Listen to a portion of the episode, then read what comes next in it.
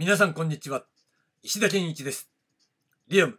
アクションと立ち回り始まります。今週のテーマはチャンバラとアクションです。はい、えー、今日は水曜日ですね、えー、今日のテーマはチャンバラ概念ということでお届けします。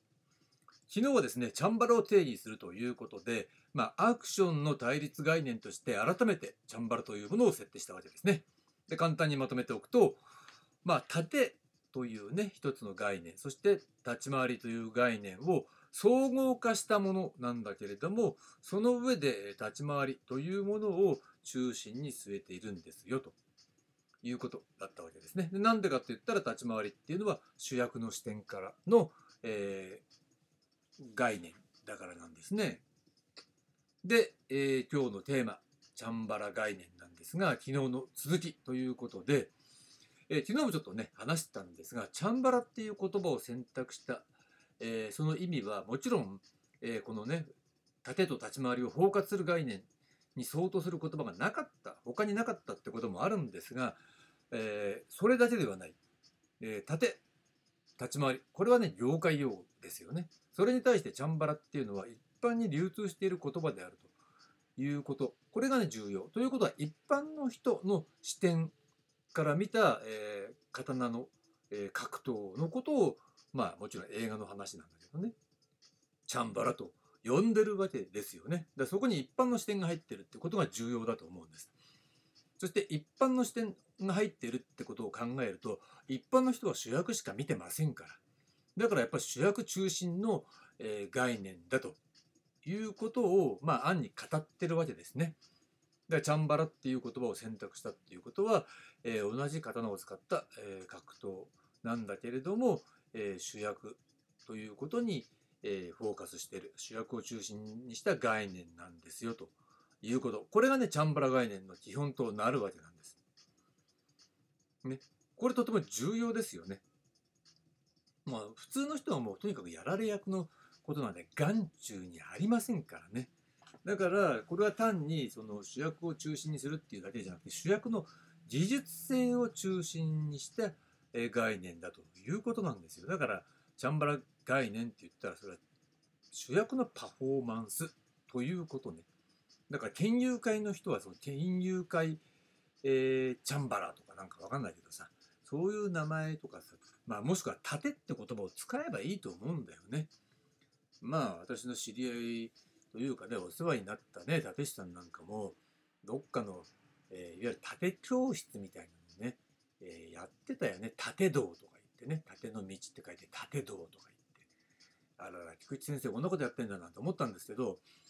ね、まあ、そういう形で、えー、盾道だって別にいいんだよね。だ盾っていうものを立てればいいんだよね。ダジャレじゃないですよ、今ね。思わず、えー、つなげちゃったけどね、全然ダジャレじゃない。ね。で盾っていうものを中心に据えた、えー、一つの文化、ね、技術体系を作ればいいと思うんだよね。いやありますよっていう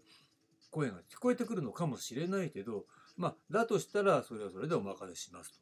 ということでこちらとしてはチャンバラっていうものをね、えー、一つ中心とした概念ねチャンバラ概念っていうものを立てていこうかなと思うわけなんですね。でじゃその技術性の話にちょっとねえー、移行してみたいと思うんだけど、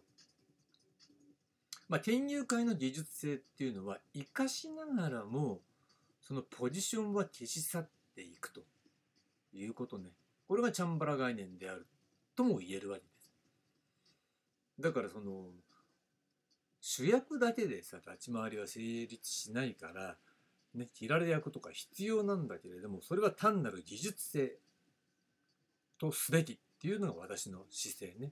えー、ポジションとして設定しちゃダメ。役割として設定しちゃダメ。もうそういう、ね、ポジションがあるっていうことじゃなくて、技術性として持ってるわけだから、誰だってできるっていうようなところまで高めておかないとダメだし、それは技術としてえ習得できるものなんですよっていうことにしておかないとダメなのね。で専門家、それしかやらない専門家っていうのはもうちょっと古いんじゃないかなというふうに私は考えています。でさらにもう一個ねもう一歩踏み込んで考えると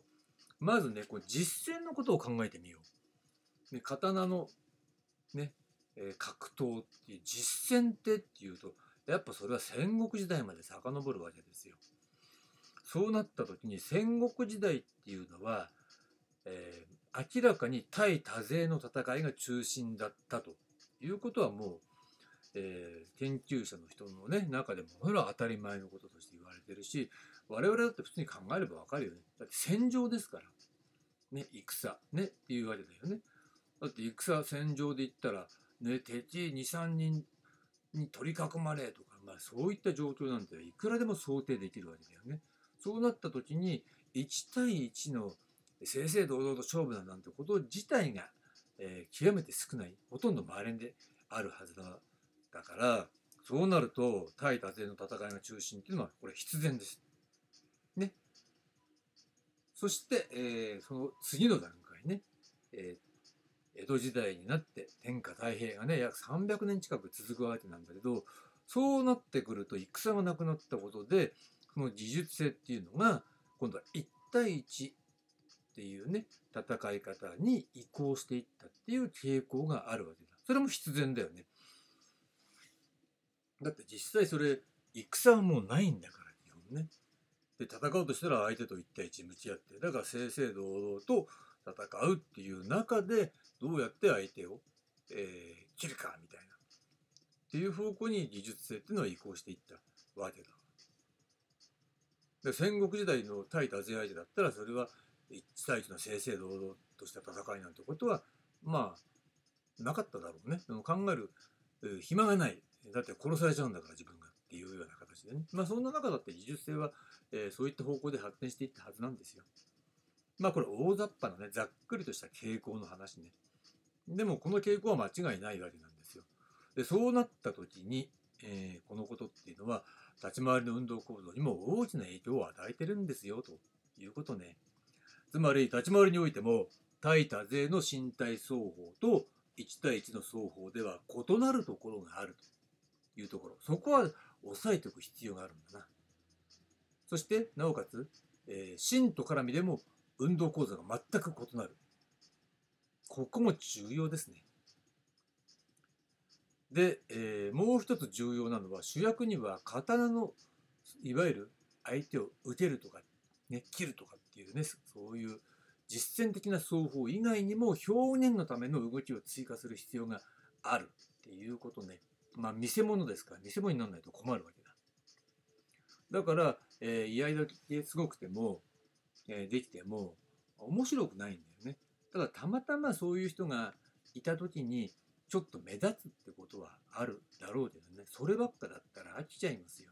うん、それが現実。たまたまそうじゃないっていうものをポッとね、えー導入したりするとあここと違って面白いねっていう形になったりもしくはそこにだってちゃんとした、えー見せるための工夫っていうのが入ってるはずなのね。そうじゃない人の、えー現実っていうかチャンバラっていうのは全然面白くない。うん、あの写実的かもしれないけど見せ物としてのチャンバラにはなってないよねっていうことなんだよね。えーということなんですよ。だからまあ立ち回りっていうことをね考えた時に、えー例えばの話がえー県友会の人絡みの人に教わっちゃったとしてもいや間違いじゃないよね実践でやってるんだから。それは現場で使える動きは多いですよ。でもだからといって主役ができるとは限らないんじゃないかなっていうのが私の考え方ね。うん。というのは今話したようなところを具体的に、えーどれだけ練習の中で技術体系の中で構造化してるんですか？ってことを考えたらうーん微妙なんじゃない？って思うのね。そこのところっていうのもつまりなんでそういうことかを言うかっていうと自分もそうなんだけど、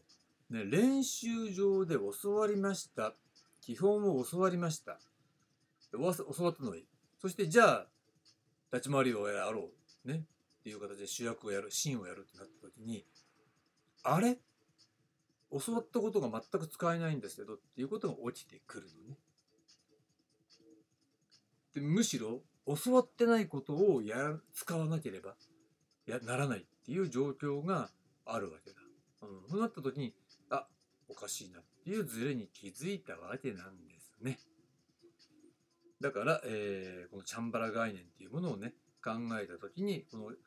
異なる技術性が、え、複数個、え、組み合わさってるっていうことをしっかり考えておかないと